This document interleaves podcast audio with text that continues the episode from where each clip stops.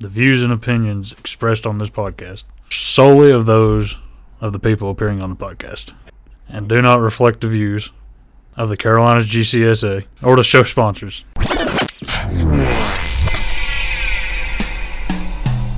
You're listening to Pullin' Weeds Off Course, another installment of the Carolinas Golf Course Superintendents Association official podcast with a focus on off course industry folks and their relationships with superintendents and the Carolinas GCSA. Here are your hosts, Alan Knight and Tim Kreager. Hey, and welcome back to another episode of Pull Weeds Off Course. The- What was the pause there for, Alan? I was checking the volume. I think you were making sure you were on the right podcast. The official podcast of the Carolinas Golf Course Superintendents Association. Off course episode. Did you say that? I did say off course. Great intro. Sorry to interrupt you. The, the off probably threw me off a little bit at the beginning, but The Hosel. yeah. Free plugs for our friends at the SCGA who have a new podcast going and love to interview golf course superintendents. If you'd like to hear from Chuck Green or Craig Harris, don't forget to slide on over to Off the Hosel, a production of the 421 Media Clan and the South Carolina Golf Association. That's right. So what's happening in the Carolinas? Other than podcasts, Yeah, but something just hit the website that's available. you can buy a booth. it is time to go, folks. Yeah. 394 of them available. Um, I believe within 24 hours of opening booth sales, we ended up at 83 left. So we sold over 300 and something. And we are talking about the Carolinas Industry Show, correct? No, we are talking about the Carolinas Golf Course Superintendents Association Conference and Trade Show. Oh, I thought you changed the name or somebody else changed their name. That was just an inside joke, Alan. Okay. The GIS changed their name That's right, to, to the- the GCSAA Conference and Trade Show, Gotcha. Okay. away from the Golf Industry Show. Gotcha. And someone had hinted that we should change our name to the Carolinas Industry Show. I think we should. And here you go, Al, causing problems yet again. Welcome to the world of inside jokes, Yeah. off the hosel and off the course. Tim did not know I was going to go there. I didn't, but Yeah. since you've gone there, let's talk about um, my turn. a picture that you sent me yesterday in the irony of what label was on a bag. That was funny, wasn't it? Oh, yeah, you want to share? Yeah. So I, I was looking at a bag of Galaxy One. How about that? Not Galex. I pronounced it right. Sure, sure. Simplot product, and they this bag was made in Lathrop, California, which is just odd. I didn't know Lathrop, California existed. And here we go with another off the hosel plug from Alan Knight. But then I text Biff. Oh yeah, what do you say? That's They- where my uncle lives. No, they're buying their paint through Simplot, and they're marking paint now, and it's it was from Lathrop, California. That's pretty funny. Yeah. No, so the conference and show um, booth sales open. We're pretty excited. Uh, a couple minor changes this year. We're going to offer education in the morning and the afternoon on Mondays. So there'll now be four um, time slots for education: Monday AM, Monday PM, Tuesday AM, and Tuesday PM. It used to be Monday Just- PM. yeah, just the afternoon. So it was a limited number. Nice. Um, but based on a year off, COVID, education, pesticide needs, etc., um, we had such a, a strong showing the last couple years on a Monday from the number of attendees. Also, with the golf tournament still seeing spikes, um, and I mean, I think we played 345 on Monday, 349 or something two years ago, and we had a couple hundred in education seats, and then 50 on sporting clays. So, conference doesn't officially start till really Tuesday morning. Um, but with having that many people involved already on Monday, we just figured it'd give them, give them another opportunity. Can you already register for the golf tournament right now? No, so registration for attendees for the conference and show will open right after Labor Day. Okay. That's just our typical setup, and then by by that time we'll have the trade show floor pretty well built out, so you can include that in the program, so the attendees can not only select um, the events they want to go to, but also Okay. um, a little bit of uh, who's going to be there exhibiting. Gotcha. And let's tell everybody where you're going today, where you're on your way to right now. Oh, it's a little off timed, but yeah, we can. Um, Virlina Cup qualifier. We've got that going on this fall as well at James River Club. Virlina, uh, Virginia will be hosting the cup this year. We took last year off due to some virus, some viral thing that floated around. I think it was flu season. Um, And so our first official qualifier will be held. We're going to take two guys from today, and then we'll have another qualifier in Prestonwood on the 29th, and we'll take two from there. That'll pair with the uh, the tournament champion from 19, as well as the assistance champion from early on 20. Yep. And then we will uh, have a sponsor and a captain's pick to round out our eight to go face Virginia, try and get the trophy back. Nice. Yeah, so it's good. But I'm excited about conference because we skipped right past that, but we forgot to forget to mention um, Tuesday night. What's Tuesday night? Well, I mean, uh, Paul Hurst with Greens Pro had Oh. that wonderful little customer service video about the products that he sells, right? Yeah. Yeah. And so, um, You mad? I got the big salad there, didn't I? no, no, it's all good, man. All right. No, no. No, no, no, no, no. It's all good. You always get the big salad. I do. okay. I I more. I do more than you do. As long as you're happy, that's all that makes me happy. I hear. Um, happy people around you makes for a happy environment, makes That's for right. a happier product, and all the listeners get to feel the love. That's right. Um, but we're hoping to have them come play on Tuesday night for our Carolinas night on the beach. Event. Oh, that's new, huh? Yeah, yeah, it's all new. I don't want to go too deep into the details, but just listen to what was just said. Rewind the 30 second button if you have to. Yeah. But we're not going to go any further, but just think about live music for a change on Tuesday night. Yeah. Can't wait. We're trying to make it a little different where everybody will maybe want to come back in and attend and get those numbers back up around seven, 800 on a Tuesday night like we used to have at Margaritaville. Wow. Yeah, that was before my time. Way before my time. Yeah, we had just shy of 500 over at Top Golf two years ago. Did we really? Yeah. Wow. Yeah. Filled the place up. It was kind of neat. Man. Oh yeah. No.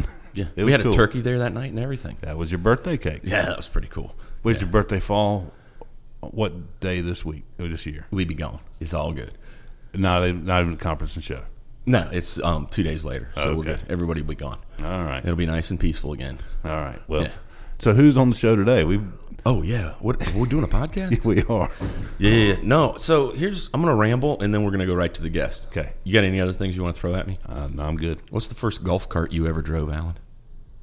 It would probably be a club car at Florence. I know, no, something, a piece of junk out of Beaver Creek in Darlington way back when. Three wheeler? Tell me you got to ride on the three I don't think I did. With the little, you know, it looked like a Oh yeah, like a stretched out banana um kind of steering wheel. I've seen those, the but I've not driven one. triangle looking Yeah, thing. yeah. All right. Um, no, so conference comes to you. Last year was a big savior to us. Mm-hmm. Um, for our members, essentially, for providing some quality education, but also for the association um, to kind of help us get through a pandemic.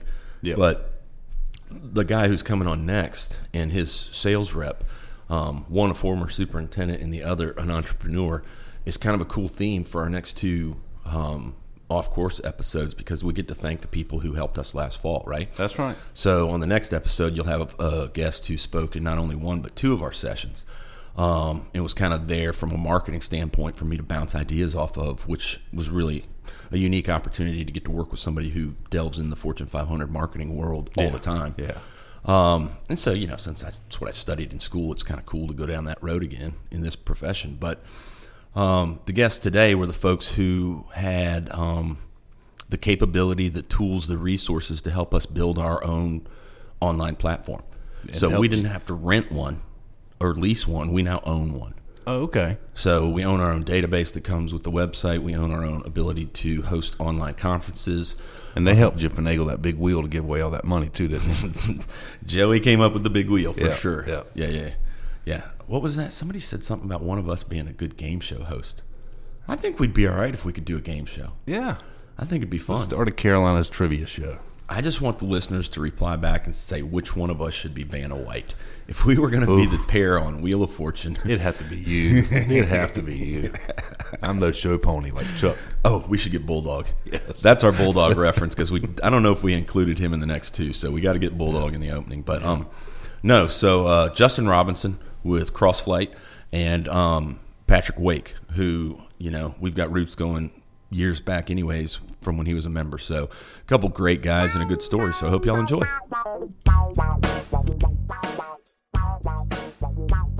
We are here today with some, um, I don't know what other word to call them other than maybe some saviors of the associations from last year, simply because of a partnership that we created um, to save conference comes to you. But um, without further ado, uh, we'll go around the table here today. We've got a former superintendent who um, we get to tell a funny story about how I met his wife later on. Um, Patrick, you want to say hello to everybody? Yeah, we'll leave that one out, Tim. Oh, I still got that chip in my pocket or on my shoulder. Nothing like getting home or seeing the superintendent and he walks up with your business card and he's like, "Yeah, you gave this to my wife at a bar." I was like, "Well, we were thinking about moving." All right, and uh, the uh, are you the owner? Uh, Vice President. Vice President of CrossFlight Drone Solutions, Justin Robbins. Yep. Uh, this, we've uh, we actually it's CrossFlight Sky Solutions, Sky Solutions. Let's see that banner right back behind you, man. but we, Well, I was reading the one on the wall. we we have been talking about changing the name, but just because we want to make sure people understand uh, exactly what we do. But um, you know the the Sky Solutions, you know, uh, Tim, we, we got to meet with Tim last year after talking about the drones and um, getting involved and getting involved with uh, everybody in the uh, Carolinas. And they had a, they had an issue come up with COVID like everybody else. And, and part of our our company mantra is we just want to solve problems. And that's why we, we cross-flight sky solutions. Uh, We do use drones the majority of the time, but we want to help people solve problems. So with our technology and, and our in-house people, we'd already had some experience with um, conference stuff like that. So we were able to help out with the conference. It was really, really good. I think it worked out great for everybody, and um, thankful for the opportunity to be on here as well. Yeah, so I'll give my version of the the backstory, but um, I think it was July of last year, and I was getting ready to cut the grass, and I get a call from Patrick, and I'm always loving those phone calls because I'm thinking, "There's my in, I can go play golf over there." Um, and then it turns out he's no longer working as a golf course superintendent, and was asking what we were going to do about our online education for the show. So we had a brief conversation. He said, "Man, you should should introduce you to Justin." And so we chatted, and then basically, I think the cool thing was is that we dreamed a little bit on that call and said, "Well, what if? What if we could do this?" And I think the giveaway was the main component, the watching the videos and the timing of it, as well as then the online education platform. And so that's when we engaged this team and we're able to build our own online platform. Well, they built it. We just paid for it basically, but um, and then with their help of their team, with Joey on the team, ran the entire conference. And, and I tell you, from an association perspective, what I what I don't think people realize is the expense out there that went on with some of those online conferences and those third parties that people engaged with and rented with. And these leases were phenomenal that they had 64 different things you could choose from, but we only wanted three or four main components. And so Justin and his team were able to build around that. And so um, with that births a new partnership, if you will. Um, I think the, the the important part for them was to try and get exposure for the golf market. Um, and so, anyhow, it's a great partnership, and that's why we're here today, so we can figure out if Patrick can really fly a drone or if he has to outsource that, like everything else at the golf course. Before we get there, were you at Palmetto Dunes? I was Okay. For how long? 21 years. Like like like a graduation period for children type, like yeah, long like enough. yeah, like my son was born and turned into a man while I was there. But uh, Is that yeah. the one who just graduated? no, he's actually at Clemson. He's Okay. a, yeah, he's a senior. My daughter just graduated. Oh, nice. So yeah, That's awesome, man. Yeah. Now, what's she gonna do? she's going to USC. So we got house divided. she's going into physical therapy, I believe. So yeah, we just graduated her, and uh, my son turned 21 in February. So he's off and running. Um, but yeah, I was there for a long time. Had a lot of good years there. A lot of good folks. Met a lot of good people, and know a lot of you folks out there listening. Um, Self family? Self family. Yes, Yeah. sir. That's correct. Good Yeah. people. Yeah, I know Furman and Jay. Yep. Yeah, good, Yeah. good people. I didn't realize they owned it though. In fact, that's I heard that's why it's Greenwood Avenue and Sea Pines because of those guys. Green, Uh, Greenwood of it. Development, right? Right. They built it originally. That's their yeah. Greenwood Mills was their parent. They Right. were they were the you know all the, the cotton mills around the state. And Without development question. was a was just kind of an offshoot from that, and they did help build build some of Sea Pines, and then they went up the road and bought that portion and, and built every one of those golf courses in Palmetto Dunes. You know, back in the late '60s and '70s, and Okay. still going strong. They did the reserve at Keowee too, if I'm they not mistaken. They did do the reserve at Keowee. Yes, they did. Yeah. Did It was know it was that. a neat it was a neat introduction for Coosaw me Creek up in up in Charleston. Okay. to meet the Self family. Um, Yeah. because I wasn't from South Carolina and didn't realize. But then as you travel through Greenwood, you've got like The oh, hospital. the Self Family Hospital, Yeah. and, and everything's Yeah. named after the town. And Yeah. So they donated a lot on the island too. They had the Self Family Art Center, which was right across. You know, that was the uh, they had a venue for for music and plays and stuff. And I think they, I believe, you know, because they built Palmetto Hall on the island too. Oh, I didn't realize they yeah, did both. they owned Palmetto Hall, and they donated a lot of that property for the hospital on the island as well, right there next door to Palmetto Hall. So Hall is the one that was where Tiger did his thing at the Amateur, or that was at the Dunes at the Arthur that was at Hills the dunes course. at the Arthur Hills. Seventeen was it? Yeah, That's the first golf course I ever played on this island. Actually, fantastic place. was in the late '90s as well. Oh yeah, Was the Arthur Hills course? Mm-hmm. You'd probably just gotten there. I was there. '96. I became the super at the Hills in '98. That's They crazy. used to have the Rolex uh, Rolex World Golf uh, or not World um, Collegiate Golf event there in the in the fall. Yeah. it was, it was a fantastic event too. You guys had some reciprocal with a club out in San Diego or something, where maybe. a roommate of mine, her dad was a member and somehow played out there and invited me to play. It was a weird Hmm. gig, but yeah. All right, so Justin, you, you were not a golf course superintendent. I was not a golf course superintendent. I've, uh, Do you know how to grow grass? I do. I actually had a landscape design construction company um, in the upstate of South Carolina. I did a lot of work in the reserve. Really? Actually, um, when I was younger, I uh, went went in school for engineering and, and got out. And just because I, I said, you know what, I don't want to sit at a desk and read a book and write stuff every day. I'd, I'd rather be out. I, I love the project management aspect, and I didn't know what I was going to do. So I started working with a company doing landscaping, and by the time I was 25, I had my own company and uh, doing pretty well. Sold that company in uh, 2006. I had 25 employees, and we were running around the upstate, around Lake Keowee, landscaping all kinds of residential and commercial properties. Um, not really much maintenance, um, but the guy that I that I was working with actually and and started with uh, was a turf grass guy that worked in the golf industry before he started. So learned a lot from him. Uh, did a lot of design, a lot of project management, construction stuff. Got out and ended up teaching high school after I sold that business. Everybody said I was nuts. It was 2006. I was killing it. Young guy, driving around in a big truck, had all this equipment. And they were like, "What in the world are you doing selling this thing?" I said, "Well, all you see is me riding around in my big truck. You don't know what I deal with." Um, fast forward a year and a half, they all were like, "Did you have a crystal ball? What in the how in the world?" Sure. and I'll, I'll give my wife credit for that. She was tired of the stress I was dealing with, and I think she's the she's the one that got me out of out of that end. You got youngsters too, then? I, I do. I've got uh, actually four. Um, I just had my first grandchild a month ago. So What? yeah, that's what I said. That's what I said. Maybe that's a whole nother I, I hate podcast. to tell you, but if your other one of your sons gets a little frisky, you could be a granddad here in the snap of a finger too. hey, We're at that age. I told I told Hey. my wife that she's like, "Do not say that." hey, that's enough out of you. Why are you even here today? Recording. And, and for everybody else's reference that we haven't introduced our other co-host yet, sorry, that's Alan Knight, everyone. All good. All good. They know I'm here. Alan's running the show. All right, so I forgot to ask you, where did you go to school then? Uh, in Illinois, I actually got a I had a bachelor's degree in business, and then I went back for my turf degree. I kind of did it backwards. I decided I wanted to go into the golf business. It was Illinois Central. College, Where'd you grow up? Uh, around Springfield, Illinois. Really? Yeah. Job bring you here?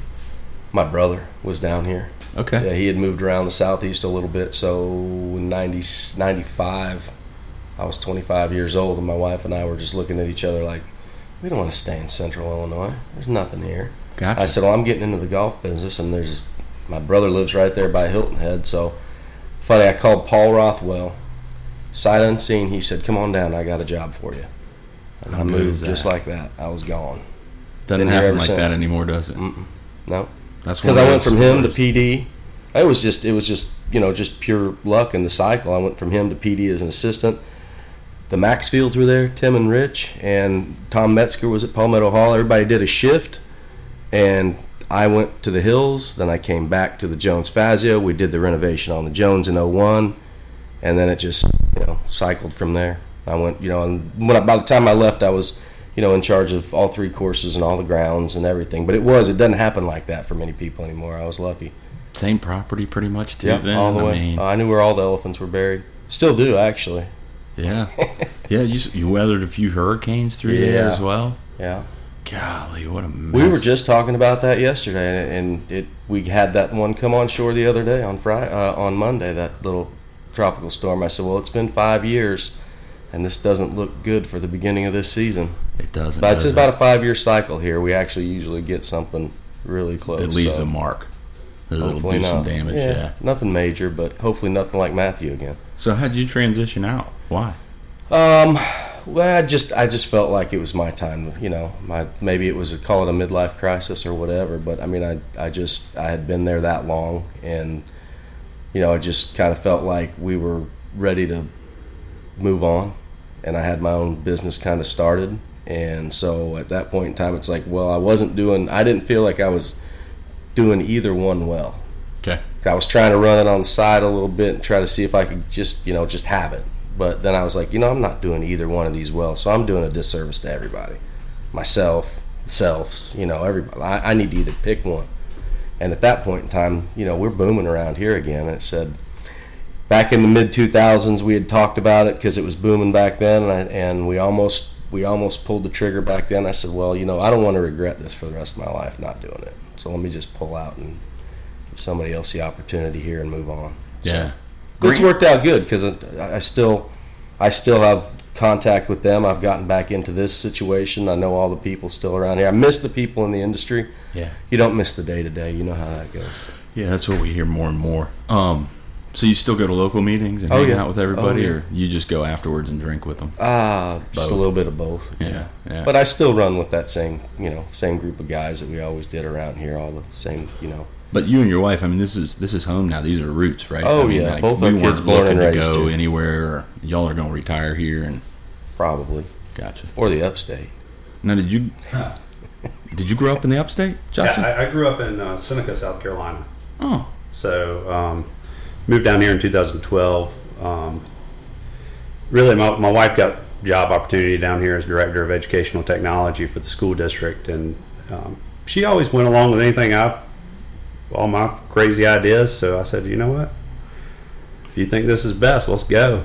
And we asked our oldest son at the time; he was uh, going into his sophomore year of high school. We thought it'd be a really hard thing for him. Um, he's, he was a baseball player, a football player. He was in line sophomore year to be the starting shortstop at Seneca High School. Um, had a girlfriend there, everything else. We brought him down here and he toured and looked at the school and he said, when we left, we said, What do you think? He said, I think we should come. that's it. And I was like, You know what? That's that's a sign of all signs. We were going to let that be the cop out why we didn't come. And, um, you know, sometimes doors are opened and, So is he a dad now? and he's a dad. Wow. And I had him really young, so that was, uh, See, Alan, damn you, yeah. trying to sneak in on me. You, uh, you probably enjoy the grandkids, though, do you not?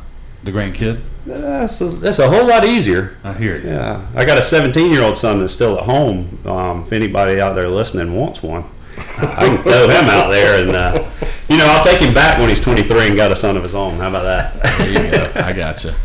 Well, I want to talk about drones. We didn't come down here just to just talk about family and golf. Yeah, we're boring everybody out there.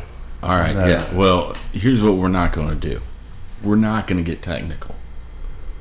That's fine. No, none of these BTS company names and Yeah, all DJI. this Phantom John Bill Smith dash four drone. Those are crap. just names. That's not technicalities. Those are names. okay. All right, cool. Yeah. That's like you said the Big Bertha driver. I can't say Big Bertha. All right, I'm just going. you can because you still play one. He's not far off. Should we still tell them make that story those? real quick? Uh, I played in the member guest this weekend, and my, my guest, I hit a ping driver that's probably 20 years old, G2. And my guest goes, Hey man, I got an old TaylorMade M2 in my closet I'll give you. And luckily, I won a raffle and won a brand new $500 ping driver this weekend. So There you go. I've, He started telling me about his driver. I was like, oh, I, I remember. It's the same one, right? You had when I worked there. all right, let's talk about the big drone behind us. That's All a right. big drone. That's more like a helicopter. Is that going to be in the picture for people to reference and see? Oh yeah, that and the banner back there. That's framed it up. So Okay, so that drone right there costs about what? 12, 1300 bucks? Eh, let's try twelve thousand. Okay. Alan, but, but it can hold a hundred thousand dollar camera under it. 150. Yeah, That only weighs 15 pounds. right. What's the heaviest you said that thing can lift? Uh, you could get up over 20 pounds, Okay. 25 pounds. Uh, the big thing about this one is that, you know, when you get to this level of drone, it's more than the drone. Uh, you know, a lot of people look at it and they're impressed by it. I mean, we, we could take off with Patrick and give him a ride down to the river if we wanted to, probably. Not legally, but we could do it. But the, the issue is, you get into this, it, it doesn't take one battery or two batteries, it takes six batteries. Um, the case that holds the batteries for it alone weighs over 75 pounds. How long is the flight time on six batteries in that machine? Six batteries, you still only get 30 minutes Okay, because of okay. the amount that you're carrying with it. Um, but you know, that gets into one of the big rules. Um, the, you're not supposed to fly these beyond line of sight unless Vision, what you can see. yeah, what you can see. And so there are drones out there, fixed wing, different stuff that'll fly a long way and for a long time. For us, just from a safety aspect and from protecting my investment, not the investment of the drone itself, but that $150,000 sensor under it, I don't want it out of their sight anyway. Right. So the 30 minutes, people look at it and say, well, but you can do a whole lot in 30 minutes. Oh yeah, yeah. So So, how long does it take to recharge them? Um, it's about hour and a half, two hours. Uh, when we're out on a site for this, the typical use for that one is surveying. Say we're surveying a golf course, and we can get crazy topo underneath trees, along creeks, through vegetation, all that kind of stuff. Um, we'd have a, a little small generator out there with us, and we're moving around, charging batteries. You know, the flying the drone actually is the easiest thing, and that's always typically the case. Flying the drone is the easy part all the background stuff that nobody sees or cares about, that's the part that gets a little difficult, especially on big commercial projects like that. It's quite the machine, man, no doubt. But you offer. Does it deliver tacos on the weekend? I think you could deliver drugs in jail with that thing. You well, know what I based mean? on the battery uh, weight to dollar amount ratio, I mean, it's like $10,000 a pound, basically. I'm doing the math on that battery, or for the camera that goes under it. Yeah, I mean, it's about as expensive as lumber. yeah. But it's getting cheaper. Yeah, All right, so in general, what is Crossflight Solutions? How can that help golf courses? Well, our, our goal is really education. Um, we want we want to teach people out in industry how to use this technology and use it the right way. I mean, our big thing is safe integration of drone technology into the national airspace, and that's through all industries. Um, So it's not just flying the drone, is what you're talking about here.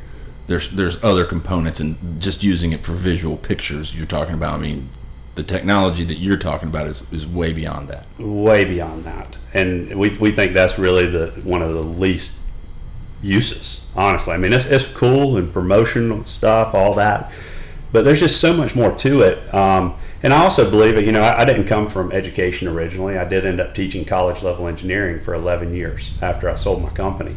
Um, but being out in the industry, being out in, in careers and being out there in the real world working and, and working hard, I, I learned a lot of things that when I was in college, I was like, you know, I don't, I don't know that all of them knew what they were talking about there. I don't know if you guys have ever felt that way, but Oh yeah. you can't teach something if you don't do it.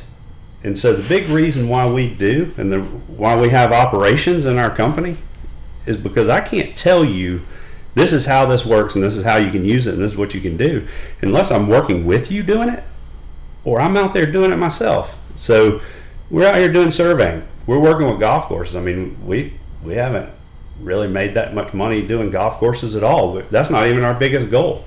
We got high school curriculum all over the country and we got curriculum going into colleges for how this is going to be used and how people are going to use it for employable skill. We want people to be employable. And so to give them that skill, to let them understand how this is used, that's our real goal and make sure it's done safe so that they don't shut it down. I mean, you think about a superintendent coming out of school eh, or, or a, a golf course uh, turf grass guy coming out of school going to work he's going to come out and learn a lot as he comes out from whoever he works for. Maybe he gets a job as an assistant or, or whatever the case may be. We view this technology, the, the drone technology, as something that if they already have the certification, already understand how to use it, that makes them more employable. They have something immediately that they can offer to that superintendent and that golf course that other people don't have.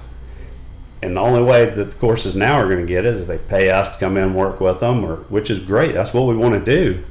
But also, we want to work with those colleges because that saves them having to send somebody out for training. That's also the people that are really more understanding of this type of technology. All those those kids in that generation, that's what they do.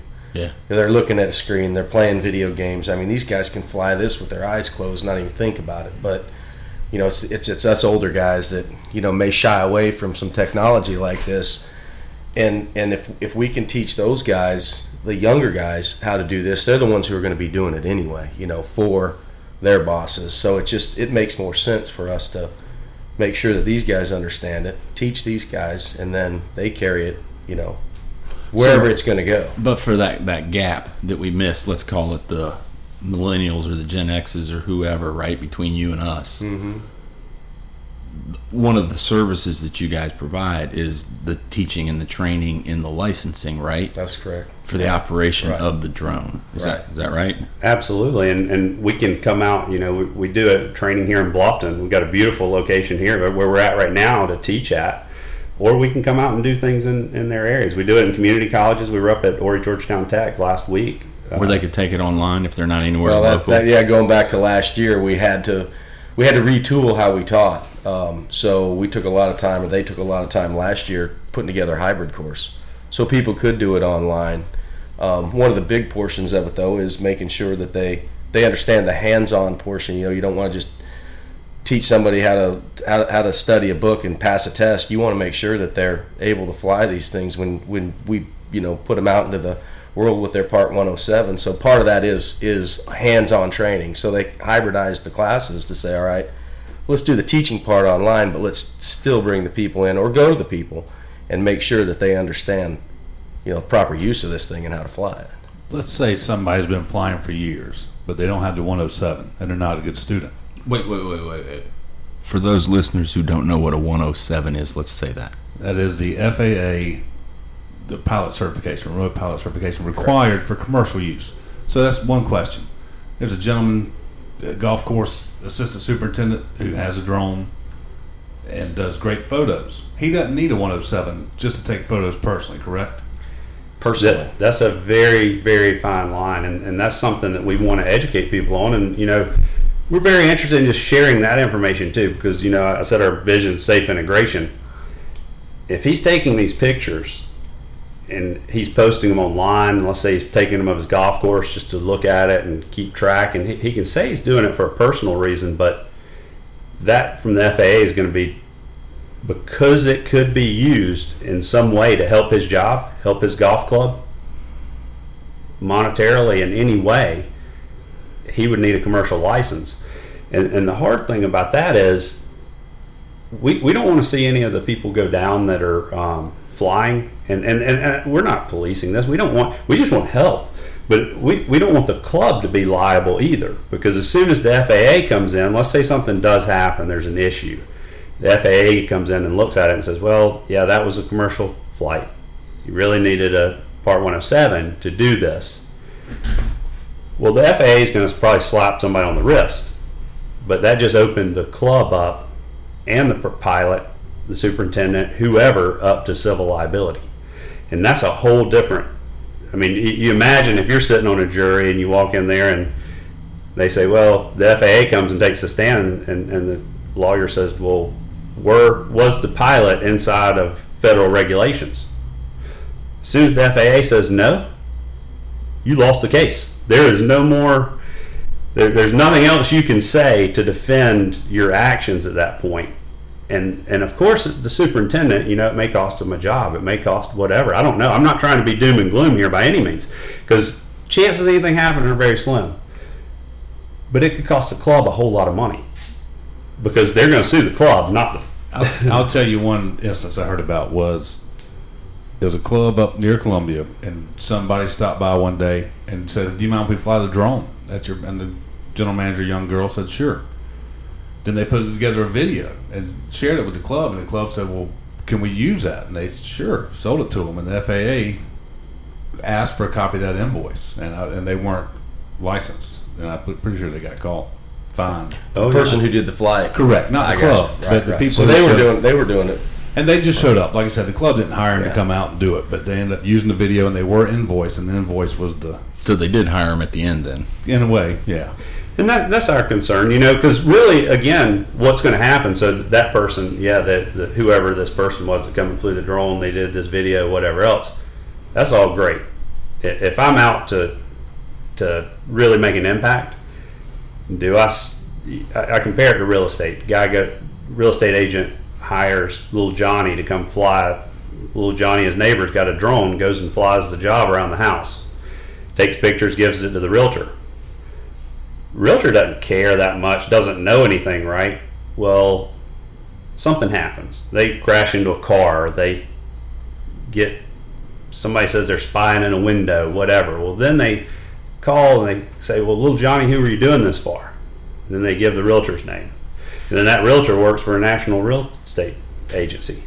If if I'm going after somebody, little Johnny is the least of my worries. What I'm going to do is say, well, National Real Estate Office, what is your procedure and protocol on how you hire people that are supposed to be federally licensed and certified?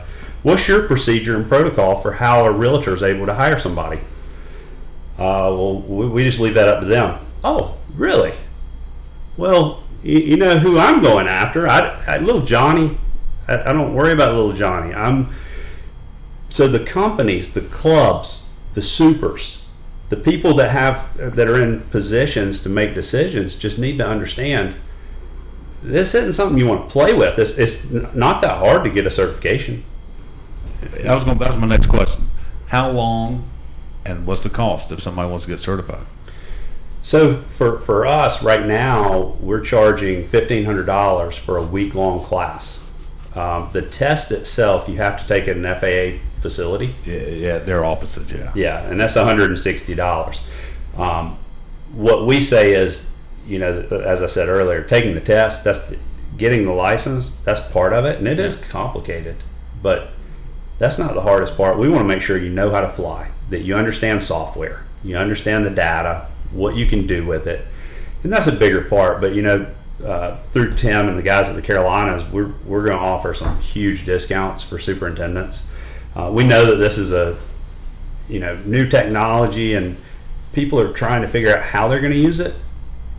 And so people that are interested you know we're, we're definitely going to help the golf course community out. And that's where patrick comes in. I mean we know that i know some about turf grass. I do. I mean i i have some history of that. I, I, I understand engineering I, surveying lots of different things the guys that are out there doing this every day they're the ones that are going to be able to take it somewhere Can you diagnose diseases? me with a book. Gotcha. I'm gonna show you some pictures then in a little bit. That's right. We'll test. But going back to what you initially asked, even there, Alan, you know, with with our courses, you know, they may be, you may be able to go look online and say, oh, well, how come this this you know X Y Z company online's offering a, you know, uh, take this class for two hundred dollars? Well, they're going to sit there and they're going to read through basically the book, and it's something you can do yourself. But as we as we go through the teaching and training, uh, they've written uh, we've written curriculum and and the and the, this course to ensure I won't say 100% we can't say that but we pretty much pass what 95% of of the people that take this test because of the way that it's because of the way that it's taught and to ensure that you understand it we're not just reading the chapter and then taking the self test at the end and say oh well I did pretty well on that I think I get it you know Do you play video games at all? A little bit. Fortnite, PUBG. nah Okay. Now, my sons, yeah So when I was first looking into it, and the, the directional stuff, the Southwest, you know, uh, 180 Southwest, whatever, and I didn't until I was playing PUBG one day, and I realized that's the same thing as what I was reading in the in the, you know. So you play stuff. you play video games? I yeah, not much now. I don't have time, but I did when I worked at SCGA. I had all the time to play video games. But Don't say that. They, oh, they don't listen to oh, I would binge watch a TV show in two days, couple seasons. That's working. By the It- way, it was. in non-tournament season. Now, did, did they fill your position? Oh, or is yeah. it still open? I, yeah, they did. Unfortunately, yeah. Dang. Things have changed though. There's no more office golf. Although I was at a meeting the other day, and it was in the back, and I went to the bathroom and came out, and I swear somebody was putting in there, and I was like, "We got office golf going on?" Yeah, well, that was pretty. You couldn't do it in here. No. Well, You make some interesting holes. All right, I, the lady we met could probably fit on top of the table putting on top tabletop. You're too tall for it. just for my curiosity, what's this device behind us? The PVC that- and the stands. yeah, that's um. That's we an actu- osprey pole. they nest on those. That's part of the breeding program they're working on down here. Well, I mean, one of our biggest things is, is dealing with high school and college students and, and training people. So we actually, I was the chair of the Skills USA National Drone Commercial Drone Competition this year. Um, so these are some of the obstacles that were inside that they had to fly around, uh, and, and you know we found out there's there's a lot of things the the skills that are needed. It doesn't matter whether you're flying the M600 behind me here or you're flying a small little Tello that you know weighs a half a pound. That doesn't really matter. The skill that's involved and the understanding of how it works, what kind of data you can get, and all of that, that's what's needed. And so they can do that with this kind of, you know, we, we set scenarios for them to be able to map, to be able to fly obstacle courses, communicate as a flight team, all that kind of stuff. Well, put this into lay terms then for a superintendent. You guys, we've we've kind of talked around data, right? I think one of the rumors is that it just takes pretty pictures and does these promo videos, right? But for a golf course superintendent, like, what's my value other than I can go out here and I can fly it over hole number one and you know, maybe at a certain time of day, I can figure out if there's shade or a hot spot, maybe, or does it do temperatures? I mean, what are some of the data components that that would be beneficial? Well, a, a lot of the guys right now that you know, there's there's two ends of the spectrum that people say, well, yeah, they're just taking pretty pictures and videos. The other side of it is there's people saying, oh, well, this is you can get these crazy sensors and they're gonna you know NDVI sensors, all these different. I'm not going to go into that because Tim, I know you don't want me to talk about anything technical. NDVI. I'm already coming up with what that All right. stands for. So uh, we don't want to hear your your term. So you'll make it. You'll make. We'll, we'll Non-derogatory and. So we, we've got all these different ways to do this, and people think that it's actually going to. They're like, oh well, I want to get that, and it Tell me what diagnose disease like and asked. tell me where I need water and tell me this and tell me that. You know, that's two ends of the spectrum, and neither one are accurate. You know, you- you're not going to. It's not like you're doing away with the job that you're doing. Sure. The skilled person has to be there, but using the right software, we can map areas. We can take pictures from the same place through automated flights every every time we want, so that you have exact comparisons or you map the whole course and use photogrammetry and you can look at plant health. What's photogrammetry? So photogrammetry is basically taking thousands of pictures of your course or hundreds depending on how high you're flying and it stitches them all together to make like a Google Earth map but it's Time. 20 to 50 times clearer. Then you can look and say, okay, well, this is where the superintendent comes in, where he can say, this is a good, strong patch of my Bermuda, and this is what I expect the course to look like. And I can do some settings and see what percentage of my course looks like that and where it doesn't, and what's changing. And, and just to go, you know, really dumbed down version of it, quickly instead of riding around and seeing one hole at a time or one piece at a time, I can see it all. I can zoom into areas. I can get area measurements. I can tag places for people to work and what projects we're going to have. But you know, bigger than that, I'm protecting my job because when I walk into a meeting, I can talk about all the things I want about my golf course, and I know I might know every inch of that course. But when you're sitting there trying to get some money for a project or to defend the project you're doing, you need to be able to present that to somebody and, and, and let them see it. Sure. And then over time, you know, year by year, I think that's the real value. You know, we, we talked about even, I don't know if it was on the podcast or before we started talking, but talked about the storms coming through. You know, we have a storm come through, and I have a detailed map of what was on my course, Good documentation. and I got a before and after of the same thing. I'm just documenting, and the more documentation. But when we talk about drones, the drones is the easy part. There's some software components. There's some other things, but you've got to start. People will try to start with a drone that comes in a box and it takes off and flies out of that box and maps all this stuff and gives you all this information. Well, That's- TMI. I got too much going on now. great, but let's just start with the basics. Well, and I think that's where we get to a point with some of our guys. It's like we're already saturated, right? Like there's so much you can continue to learn. I mean, I'm sure in your 21 years at at at the hall, right? I mean, it just you you probably four times the knowledge than you walked in there with, mm-hmm. Right? And so it's another skill set. It's another skill set, and I think it's overcoming that to a degree Yeah. where you can see the benefits. I don't know. Can, does it have what do you call it? Ground penetrating radar. You can fly it and find heads. No, but you could see detailed enough where you. Oh, well, you're talking heads that have covered. No, I mean you might be able to see a different if you use the RGB or or You you, can know use different thermal. type of thermal, you know, type of, of, of camera. You probably could catch a, a, a, color variation in there, possibly. But you're not using it to map out irrigation lines or things of that nature. We have done uh, been able to, to do as built and stuff with these maps. I mean, Okay. we, we've done some stuff like that. We have had guys go and and you know somehow mark them, like, you know, maybe with some paint, maybe some orange paint around it or something. You don't necessarily have to, especially if you've got something to go by. Just like Justin was saying, then you go into those those those software components and you tag that stuff for them yep. you know, and you can you could build an as built out of that if somebody doesn't have one. You know, especially if they don't, it's easier to, to do it that way. So if you're sitting around here after a local meet, I'm sorry. Go ahead.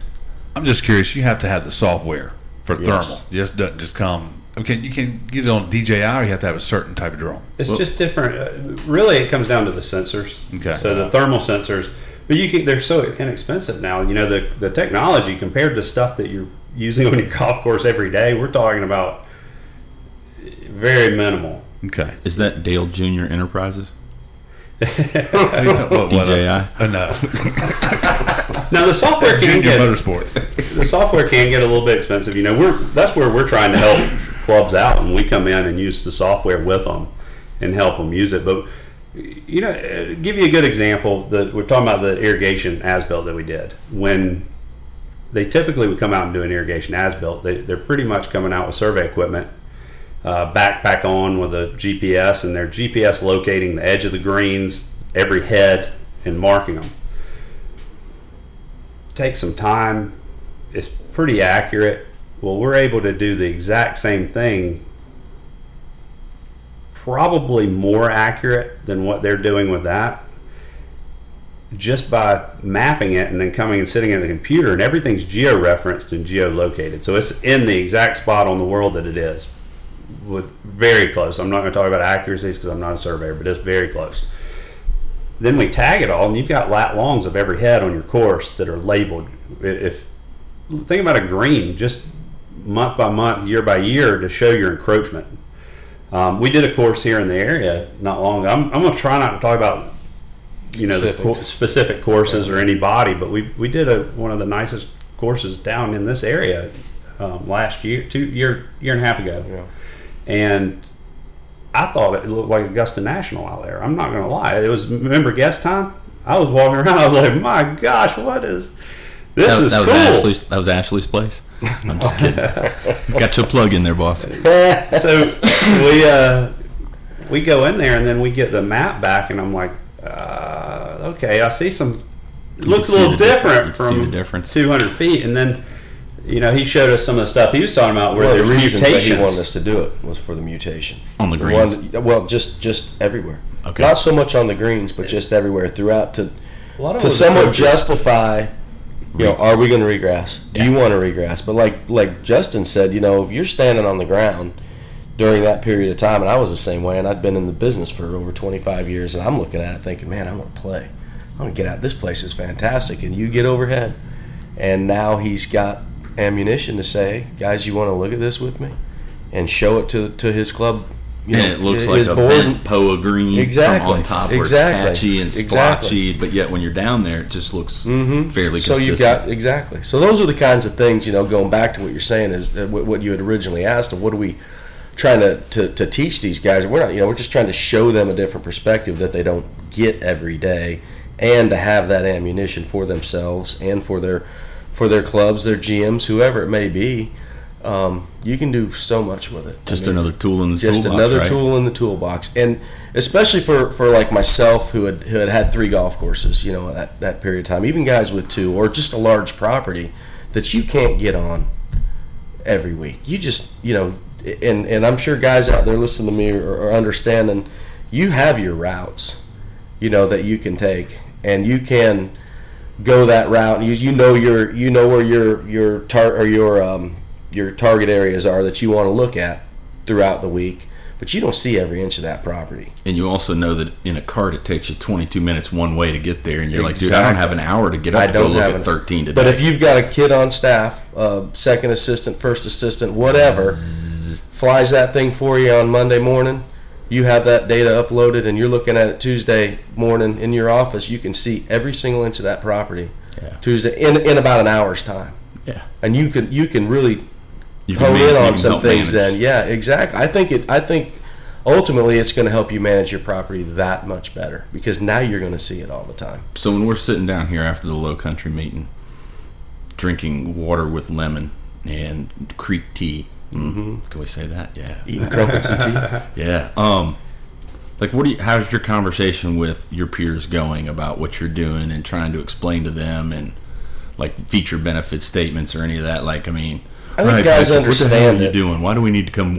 What you trying to sell me, man? That's that's kind of how you know how it is. oh know, yeah. That's why I'm just trying to get that for our listeners so that Yeah. they can just they can have that conversation and understand it a little bit. I, I think it goes beyond them sometimes too, because you know it's not like it, it's extremely expensive to, to to have us come in and do it, but um, I think it always just comes down to you know, especially with the people they're trying to talk it into, is what's my ROI? There you go. What am I getting out of this? So the superintendent then has a hard time saying, well, you're gonna get this and get. They understand it, and we can sit here and talk about it all day, and they think it's the coolest thing ever. and They'd love to have that technology at their fingertips, but but to, to get that past the bean counters, to get that past the guys that are going to approve, you know, the money being spent on it is is I think where the conversation ends up ending. I mean, everybody's interested in this technology. They want to know what it can do. Uh, they want to know if it can help diagnose, you know, dry spots, hot spots, diseases, whatever. Spring Um, dead spot mark, Yeah, and that. there there's stuff out there that they're beginning to, to get that, but those are the larger the larger chemical companies that have been doing it in ag and in you know in the Midwest for years. They they they they're starting to get there. They're not letting any of that information out. I mean, unless you have that software specifically for that stuff, but you can look at it. Like Justin was talking about with the infrareds and the different types of cameras, and you can see the color variations to know we have a problem here. I mean, we did one for an, uh, another friend of ours that you know we kind of helped us kind of really start doing some of this mapping and understand it, and we identified, or he identified, what five solenoids that had been that had been blown, and it was just on the verge of you know starting. You couldn't really see it that well from the ground. Again, everything looked good, just looked firm and fast, getting a little dry, and we we pulled it up on the on the map and looked at it. It was like why is the middle of that fairway and in this in on these settings red? I mean, look at the the fairway right next to it. You know, it's in the kind of the yellowish to. Why is that red? And he said, you know, we went out there the next day and he he had five solenoids blown. So it was just before. Those are the kinds of things that I think That you know, saves that, you a that, that significant sa- amount of saves turf you a significant amount of, of problems. yeah. Yeah. You lose turf, you lose money, you lose. Yeah, yeah, yeah. Yeah, same yeah. same course. You know, they were, we were looking at um, areas that there were some water issues, especially during the winter more, um, and and there was need for a tree project. You know, pretty good tree project because uh, hadn't been done in years, right? Well, A twenty year old course. we were able to fly and show the shade patterns. And, and I know that a lot of people get it and understand it. But we're, we're talking about a very expensive project here. It wasn't very expensive to get the thing mapped a couple of times even to show the where the shade patterns were at a certain time of the day. And then when you came back and flew it when there wasn't shade on it, you could see where all the water problems were and the the deficiencies in the turf that were there because of that. I got some fungicide for them. Yeah. Well, that's a pretty easy sell, right? That's about all I know. Sorry. So anyway, But but it is another tool in their toolbox, and I think that guys are very interested. We're just still on the cusp of, of getting it into their hands and and ha- having them be comfortable with it and understand what it can do for them. And but I think within the next, I would say, five years or so, I, I think you're going to probably see up to fifty percent or more of these courses that have that drone in their office that they have somebody on staff who can do this stuff for them. So y'all are here to basically overcome the the thought process out there that anybody can do this. You can go buy one at Walmart for 120 bucks and do what we're talking about. Yeah. And the realities Safe. are, All right, 120 bucks is going to be a toy. it won't be able to do this. Man, I don't know. It was right next to the know. mics you told me to buy, and I was like, man, this drone's only 120 bucks. That's it's why I got a love it. That's the one your 3D kid camera can on it. crash. Right. It said it flew for 15 minutes. I'm like, oh, I'm half the time of this thing that cost me 20 grand. I'm like, what am I missing here? Uh, that one looks like it could take the 12 year old down the street to play at the friend's house. Oh, it definitely could take my son down the street. Oh, yeah, yeah, yeah. Like, I'm still thinking that's got to be the one that delivers tacos out in California. It's the, this is the same one that they're using in North Carolina for Walmart deliveries. yeah. What? What? Huh? They are doing it? Oh yeah, Walmart's delivering with that same drone. What's right the now. payload on that? 15 pounds? Well, So no canned goods? well, yeah. We, well, you, you know that uh, I don't know. This is off topic, but eighty percent of the deliveries in the United States, uh, like mail deliveries, are less than five pounds. Okay. Eighty percent of them. So if you think about getting rid of eighty percent going to this versus But are they? Do they have pilots or that? they have pilots. So Walmart to deliver something has a pilot. Yes. I thought I assumed it'd be automatic. That's a different. Well, they're automated. Automated. The flights are automated, but it's Okay. a um. There's a different rule. So to fly commercially, you fly under Part 107. To fly for delivery, you have to fly under Part 135, which is the same as commercial airlines. How many parts are there? A lot. This is the codes of federal regulations. What's the Grant three three three? You know that? the He plays 333? for the, the, Pistons. No, no, he knows what I'm talking about. the recreational Okay. Um, yeah, so there's a lot of different ones. I mean, recreational pilots now have to take a test. We actually are one of the 16 companies in the whole country that are authorized to give that test. You can go online for free. So if anybody out there, just to plug that for the FAA, put my FAA hat on for a minute. Um, if you got a child at home or somebody you know that is flying, no matter how you're flying now, you do have to have something. Either you go on the FAA and take the trust exam and get a certificate and keep that with you, or you fly under Part 107 or up. That's anybody who got Anybody who gets a drone Yeah. that weighs over 0.55 pounds in the country. I think that Walmart one was a half pound. You were right. I'm okay. Yeah. But you also had to register your drone. I mean, it's like twenty five. Are five all bucks these for printed in the box that it comes no. with? Hell no. Well, they do put a little label on there that says Like a surgeon's general warning for drones, basically, from the FAA? Yeah, time that nobody reads anyway, and says yeah. But you go on there. I mean, you register the drone for five bucks. It's five bucks for three years. If that's a commercial, it was twenty five last time I did one. You're registered?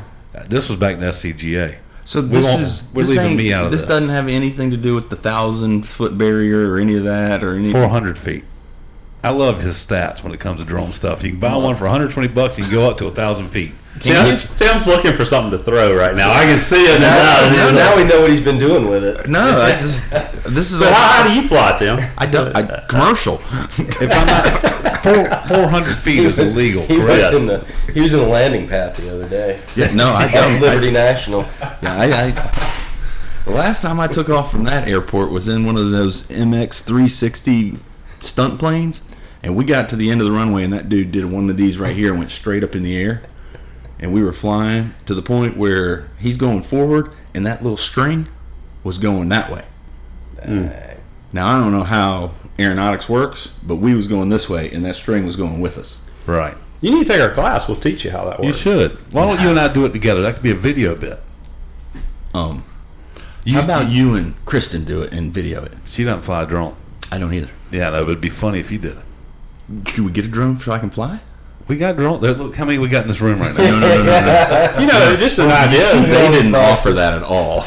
you know, just an idea throwing this out, and this is something if we had any interest, you know, from people that are listening to the podcast, if they, I would love to get a group of six or eight people that are interested in this, even if they want to send an assistant or something like that. Let's let's just compile a list of people, and I mean, we'll we'll do ridiculous, bare bones, cover our our cost to get some guys in the Carolinas certified in using this. I mean, I, I we're all about it. We're gonna sh- we're gonna hook people Well, up, with especially the guys that are out there flying it now that didn't realize this was a necessity. So maybe them. that's what we just should to, do. Just to get those guys out of liability's way. Maybe that's what we should do. Is we should go pick five or six that you're aware of Yeah, and that we're true. aware of, Or guys that call in and talk to you in the next however long asking, hey, how do I do this? and I then mean, shoot y'all a small list. And, Yeah. Well, here's the best part. Y'all are coming to the conference in November, right? Absolutely, we'll be there. 15, 16, 17 in person.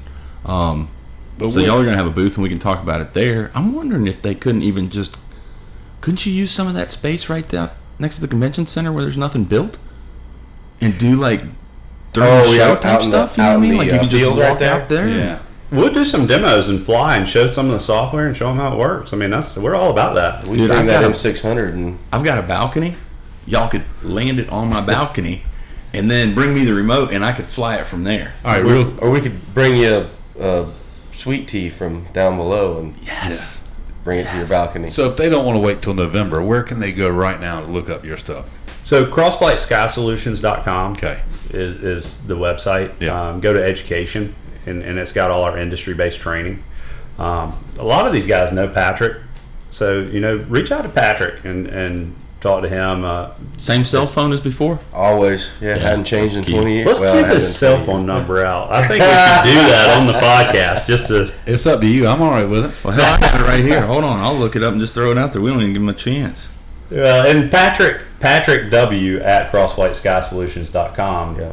Is, I got two of them. you know, if you want to send That, that other one better not be my wife's, Tim. That is a funny story. It's the, no, it's the same number. Circling back. One of them, you are a director of maintenance, and the other, you are Palmetto Dunes. So why don't you add a third entry for Crossflight? I think I'm about to add one for his wife. Uh oh. No, I'm just kidding. So no, that was at a local meeting. It's not like a crazy thing, but she she Okay. recognized some of the They were other all out. guys. At, they were all out at a local establishment, and she just happened to come in. Right. She did. It was hilarious. So he threw her. He threw her the chip And just, said, "Give just to get. Yeah, Okay, just to get at me. He said, "Hey, give this to your husband." I got you. and it worked well. No, because she actually never did. It was sitting in the cup holder That's in her it was. van. It was a while. And I later. looked at it. and I said, "What the hell is this?" That might make me a little more nervous if you didn't give it to me. You know, I don't know. Yeah, I think I think the slow play card's even better in the cup holder. You find it on your own one day. Oh, do you not have his number? Oh yeah, do we really want to give it out? My bad. I don't care. I think Call we me. do. All right. Yeah. Um, We want them to get in touch with him. Patrick W at crossflightsskysolutions.com or it's 843 three three eight. 9578. There you go. And a lot of you folks already got that that know me, but uh, Blow yeah, up. we'll get you set up. We'll figure something out. Justin and I will talk about this afterwards, and I don't know, maybe like you said, we'll do something for the first half a dozen guys that, that get in touch with us and are really looking to, again, because we're we're really interested in in the training and the teaching and making sure that these guys are, are doing this stuff safely. So that that's pretty important to us for one. and you feel bad. You want them to take advantage of a tool that's at their hands Absolutely, they could use. And absolutely, not going to say it's spread like wildfire, but, you know, word of mouth's going to help. And, and yeah. Can they take previous like video documentation that wasn't specifically filmed with a purpose and use any of that Probably for that not. data that you were talked about earlier, or these these are specific? Like we're going to go out today and this is what we're going to shoot and this is why we're shooting it, and then that's going to get logged type thing. Well, it's the, the data that they've taken is probably just individual pictures and, and video. Okay. And if you really want to do the kind of stuff that we're talking about, it typically has to be an automated flight, Okay. and it takes thousands of pictures. It's mapped. It's specific, and the drone it goes up and flies it, and it takes on a certain picture path. every certain feet, and then it stitches, like Right. Justin was saying, stitches it all together. Then you can put it on a map. you can't do that kind of stuff with just a picture It was or a video. video, yeah. Yeah. Well, we definitely hope, you know, when, when we're at the show, we're we're definitely going to have demos of all that on screens so people can see and ask questions. Um, So you were like talking about before we got on surveying, for instance, like timberland, Mm-hmm. and the ability to go out there and save a survey crew. And we're not trying to be like Uber and supplanting the taxi business here, but what we're trying to say is that you can do the same thing in an efficient manner by flying over and not removing as much timber, which has lost revenue at this point in time, etc. Right? Yeah, we're, we're able to. I mean, and I think that's where we will be relevant because everybody's not going to go out and spend 150 or 200 thousand dollars on equipment.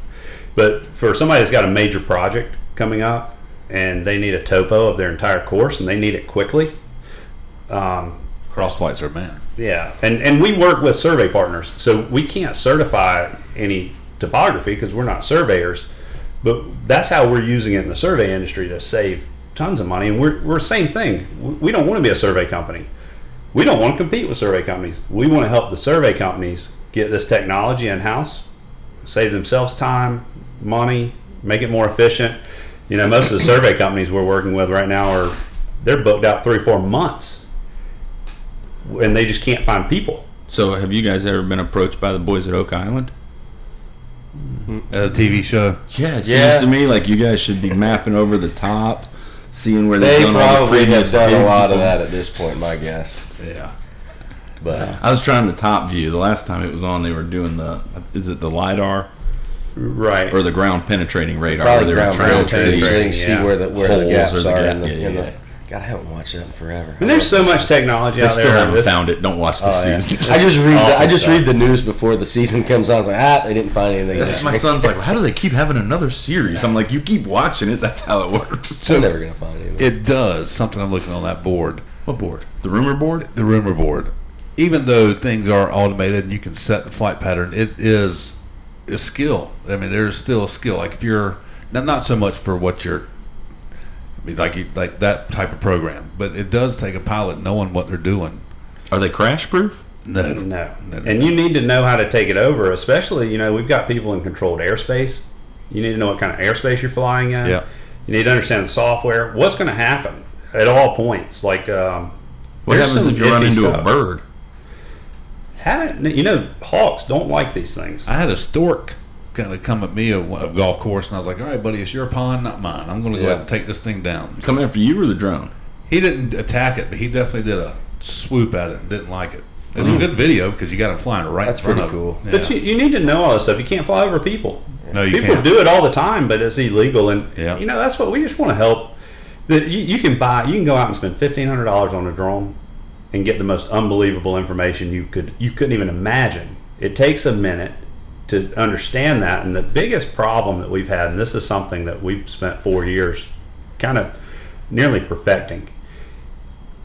When I go out and collect, and I don't, I don't want to get real technical. I'm going to keep this as simple as I can, but that I can take all this video, I can take all these pictures, I can make this map, I can do whatever, and I get all this data. Well, that data is worthless unless I can see it, use it, and it's going to be beneficial to me, my club, and people in the future. Apply it. That uh, application of it, that's the learning curve. You, Yeah. you know, so we're here to help with that too. I mean, we, we, we want to make sure we help, and people say, well, a lot of the schools are going way down this road of. I don't like talking anymore about what's going to happen because people don't want to hear what's going to happen. But with automation and spraying, irrigation, everything else, you're going to need mapping to make those things happen. You're going to use this. Yeah. I mean, that, that, there's no. I don't. want- I don't like talking about that yet because we're not there. Don't don't bring it up into any elected official's mind by any means, but Yeah. I mean, so let's we, let's not talk about what's going to happen. Let's talk about how we could use it now, and it's about the data. The better I can have, the more data I can have, the better I can use that to make my job more efficient, safer. Um, So you can't fly over people? no. Dude, I was driving down the street the other day. Um, some little small town, right? Like two stoplight town. And I look up, and this thing's about two story high in the middle of an intersection. And it took me a while to look around to find the guy, and he's just standing there and he's videoing the street, everybody coming and going. Like had me driving down the road. What do you think if a battery got disconnected, died, it'd go straight down and kill somebody? Oh, is that the whole point? Liability from In my injury, opinion. not from. Well, or Privacy? If it, yeah, or if it crashes into a car going down the road Right. and it scares that person, Causes drives a off wreck. into the marsh, and then what? We good example. We do uh, construction progress monitoring on the big I sixteen I ninety five interchange down here. It's like 14 and a half mile interstate project. Wait, wait, We've wait. been doing it for four years. Y'all are responsible for 95 and how bad it is getting here? No, I should, okay. I should have. I should have not used that. No, uh, but down here where all the construction's at. But we had a drone. You know, we take panos and pictures and some video and mapping of that. But we can't fly over those cars and over those people. That makes it a big challenge. But probably three months ago, we have to do it every month. We've been doing it for four years. Tough project. We, but with the heat, everything else, we had a battery that swelled and popped out of the drone at 250 feet and came down about 70 feet from the interstate. If that drone would have been right over the top of the interstate with people going 70 miles an hour, 80 miles an hour down the interstate, and it falls on a windshield, Oh, we, yeah. we just killed a bunch of people probably. Yeah, yeah, yeah. And so, Is it that big one you were talking about? No, it actually wasn't that big one, but Okay, it was still. big enough. Sure. It, it was a My middle size. Walmart one would still cause problems. I get it at 70 yeah. miles an hour. Yeah. And so those are the, you know, the situations we gotta gotta think about. So be- before I knew the rules of the FAA Part 107 stuff, I was doing junior golf tournaments, and I was doing a driving range shot, just kind of going down the range. But I definitely didn't want to go above anybody in case a battery died and it hit somebody. And one of the dads works for the FAA, and he goes, "You did good. You didn't fly it over the head." And and we talked about doing that 107 or getting the grant 333. I can't remember what it was, but he said go. He was from Charleston. Told me to go to the FAA at the Columbia Airport, the office didn't tell me I needed an appointment with the guy. So I just walk up and I grab the door and it's locked. And I buzz the door and, and they tell me to call. And so I call this number. And They're like, "Hey, Mr. Knight." I'm like, "How'd you know?" You know, they said this is the U.S. government, sir. We know a lot of stuff. And I said, "Okay, thank you." Really? Yeah. So never got to go in. I did talk to the gentleman. Facial on- recognition. Right. You think that's what it was, or the license tag? Caller ID on my. I was hoping caller ID on my cell phone. Oh, there you ah, go. Oh, God Yeah. dang, that I would thought you were talking. you just buzzed in at the door. No. that was a little bit spooky. no, if that, knew that would. I would have turned around probably. So, you know, that happened to us when we played Augusta. We rolled up, and Mr. Miller, Mr. Kreager, nice to have you today. wow. Didn't ask, did nothing. Hey, thanks. Cool. it's like Secret When, Service. when are they going to say Mr. Kreager, Mr. Robinson? I'm Mr. ready for that one. I don't know. whether- Alan, why don't you tell him? Is that this afternoon or? Uh, Alan's been there since me. I've, it's been a long time since I was there. Alan's been there more recently. Eleven years. I'm ready to go back. Though. I Let's can't go. believe Yeah. nobody donated you a driver if you were there with a G two. They, did, they, didn't let, they didn't let him bring it through the gate. Sir, I'm sorry, we don't allow those clubs here. Back then, it was only eight years old and kind of new. But, uh, Still kind of new. It had just been donated into the junior golf office for us to give to a junior no, no, cut no, down, no, I and he kept this it. thing. I bought it. We have been flying for Junior Golf Live. um, Okay. For and, and helping them because they were hiring drone pilots and they called us. They were down here at um, Berkeley Hall Okay. doing one of their tournaments, and we did the live footage for it. It was really From a- cool, actually. From a drone. Yeah, they, we connected into their. Um, so they've got you know they're videoing the whole thing, every hole, and they've got um, commentators and Oh, everything else. A lot of them are kids that, that are doing it, and so we've we've actually looked at, at helping train kids, you know, different area high school students to come out and shadow us and do these. We did one up at um, number two in Pinehurst and Pine Needles for a, um, some some kind of military. The only time I've flown for a golf tournament was a men's member guest where everybody's drinking, and I wasn't worried about bothering somebody. Juniors, I would be a little concerned about having that sound of a beehive up there. You know. Well, we've got Zoom cameras, and it was really cool actually. But you know, I, I thought uh, over at Berkeley, I was like, this is getting them ready for the real thing. I Yeah. mean, they everybody, they, you know, you got high school students commentating. Um, That's like the one we saw at Keowee, huh? About the same? Or was it bigger? It's it's a little smaller than that. I think We were looking at a cable cam. Oh, we did see that drone. That was up. It kept coming up the beach, and we saw the shots later. Yeah, that's It's right. a little smaller than this. I think they're using the That's why they flew it over the dunes the whole time and never came mm-hmm. over the golf course Right. or over the beach because they would have been over people. Yep. Timmy learned something today. there you Well, go. the one of the other pieces that you mentioned earlier, I think is really important to state about drones, just in general, and and people get really confused about legal aspects of this. Okay, for one, federal regulation and civil liability are two two completely different things, and I just because all the FAA, if you go on there, they're not going to tell you what somebody can sue you for and how they're going to win. They're just going to tell you what the federal regulation is.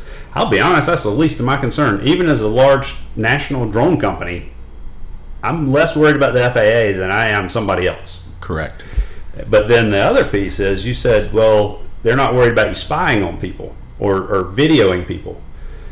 So Privacy. privacy, that gets into a different issue. And think of it this way a hammer isn't a murder weapon until you kill somebody with it, it's just a tool. A drone and that camera is just a tool. Now, I can break privacy laws with that tool, but I can also break privacy laws by climbing a tree with binoculars or with a zoom camera. So as long that and that's state by state a lot of times there are some federal laws on that but the laws that you're breaking you have to separate whether the drone was a part of it or the drone was just a tool and you broke the law Gotcha. does that make sense I, hopefully Yeah. that Oh, clears yeah. that up Side question: Do you ever get mad when you see a plane lower than they should be in your space? Planes We're in their space. planes yes um, i hate to say this here because some of them are my buddies and uh, down here we, we've got a lot of pilots for the military Yeah. um, jets. You know, you, you have a F thirty five come in pretty hot, pretty low, and uh, a buddy of mine's the lead instructor for them. So I hope he listens to this I hear you. because that that's upsetting. Not from a you're talking about Could be an accident. messing your pants Yeah. when uh, you know because you don't hear them. They're already past you by the time you hear them. And the worst are helicopters Okay. helicopter pilots, you know, they they kind of have owned the air for so long they play by a little different set of rules. But and then, like I said, the jet. Uh, you, you know how you know a fighter pilot when they walk in. Does anybody know how you No. know? Oh, they tell you immediately. I do know a bunch of fighter pilots or something. the, the plane I was thinking about was it was a Columbia Country Club, and it was just a hobby plane. But this dude was low. I was thinking, man, he's in. If I was doing golf course stuff, he's in my airspace. He's just like it buzzed like, and I had my I had my camera in my hand, and I was kind of mad I didn't take a picture of the tail number to see who it was. But And they should be above 500 feet. oh, no doubt, yeah. So there's this place out in California where we played at the GIS tournament, mm-hmm. and you had to sign a waiver that you wouldn't sue or whatever release of liability waiver for getting hit by an airplane. Really? Hmm. Get There's hit a, by one? there's a landing strip that's like right on another hill, and they come in and like we would try and hit sand wedges high enough to see if we could hit them, like they're flying in private a- air that low. It's not the range cart, man. no, I know, but I I, figured I'm never flying a drone around Tim when he's golfing. This is a top video. videoing This this is thing. Top Golf, Tim. Yeah. Oh yeah, we did hit that guy the other night. That was pretty funny. I think we should switch up our final question for them. But I have a question for that. Do Well, why don't you just give one of them the standard and one of them the other? what was the first drone you flew? The first drone I flew, me. uh, a Mavic Pro. Okay. Can you get that at Walmart? No, Not now. Not now. that's a no. That was That's the first one I flew commercially. So that's a different question. No, and we're not talking about commercially. Just first one you ever Okay, flew. it was it was a homemade. Really? Yeah, Huh. Smarter than the average bear over there. I, I taught robotics and engineering, college Gotcha. level robotics and engineering. So all the drone is is a flying robot. So I Right. Do you have a pet robot dog around here that doesn't pee that What, should be what- Rastro. what about that competition They show? bring they bring beverages. They bring the. battle bot. Did you ever build a battle bot? I did. I, I coached robotics for Like, but you did the fighting robot thing. We did it in class actually. What was your What was your bot? Um, a saw. I mean, like a square thing. You know, they have all the strategies. claw. Yeah. No, it's a big challenge. You know, we, we the students they you know I need them to learn those skills. It's just like drone skills. if you learn the skills, I don't care how you learn them. So sometimes you have to trick them into learning it, right? They'll build robots to throw a ball in a hoop, but if I tell them they can build a robot to fight with each other, okay, those just got real. So we actually made kind of uh, battle bots when we put balloons on them. Ah, and I'd make the students build whatever they wanted, like a battle bot, and you had to pop the other team's balloons. that's cool. Nice. You And- see some ingenuity there. Yeah, because then they have to think, and oh, Yeah. they get, you know, it's just like anything else. You make it competitive.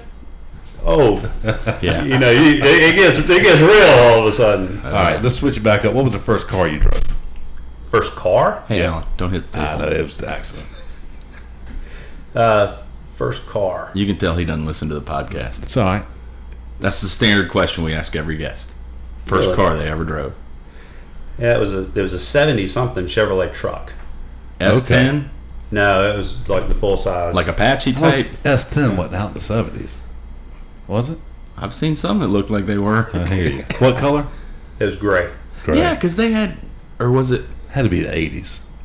They I drove it around my great grandparents' farm. the Yeah, the old- K10s, and all those. Yeah, yeah. Probably twelve years old. What's And the yours? Broncos. What was yours? He's going. I'm going to say Camaro. He looks like Camaro. guy. No, I'm thinking a Cutlass. We talking about Midwest. owned, like that we owned. Or No, that you I want yeah. to say I want to say it was it was the '78 Thunderbird. Nice.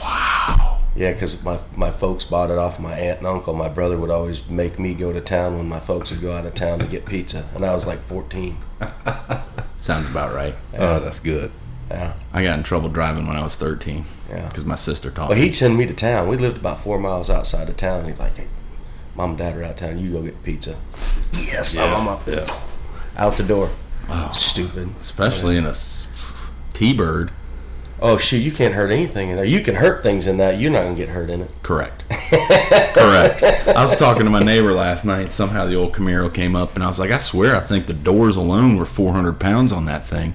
You know, like it was. You moved a chunk of steel that- when that- you opened and closed the door. Thunderbird hood was as long as this table. Yeah, and weighed probably just as much, if not more. All right. Well, is there anything else that y'all want to throw out there to people before um, they come and see you in November? No, excited to see everybody, and uh, I'm, I'm glad to see. to. We have gotten out and, and talked to some guys again. You know, through COVID, things were just interesting. I'm, I'm glad. Sure. You know, we're able to meet today, and people are getting back to somewhat normal. We had to take a little bit of a pause, and I took a pause, and we hadn't, you know, besides the conference comes to you, we hadn't really done a lot with the golf courses, you know, since you know right before this hit, and we're trying to really get ourselves back into that, into that uh, the swing of things with those guys, seeing guys again, and, and meeting with guys again, and seeing what their needs are. So, Well, they've been so busy. I mean, golf's been booming. You know. well, that's good news. For That them. is good. I mean, it, it stinks that it took COVID, or whatever Right. you want to call it, to, to, to get this. But around here, the industry has really boomed again, and it's great to see. yeah. Didn't we see some? See one closed on the way in, unfortunately. The Island West. Yeah, that one. I used, knows I used to when he live in there. over there, so I, somebody's looking at it again. Uh, I thought the owners were gonna were, were gonna take it back over, but I'm not sure where they're at right now. The, the neighborhood actually purchased it. Um, they got a long, long way to go to get that one back into a playable condition for sure. All right. Well, I will um, end real quick with a big thank you to you guys. Yeah. Um, you know, nowadays, unfortunately, most of the unsolicited phone calls they're trying to either tell you about your Social Security um, violations or your victory card that you've won or scamming you. And um, I think it was a pretty interesting way that we all came about last summer. Um, and the amount of benefit that it brought people. I mean, we sold over 2,000 seats of education last fall. So there was obviously a need there for guys to continue their education. And so, from an association standpoint, I just want to publicly thank you guys um, for being there and for helping us out because who knows where we'd be without that conference comes to you. Uh, y'all got y'all are very welcome. Yeah, I we mean, were glad to be a part of it.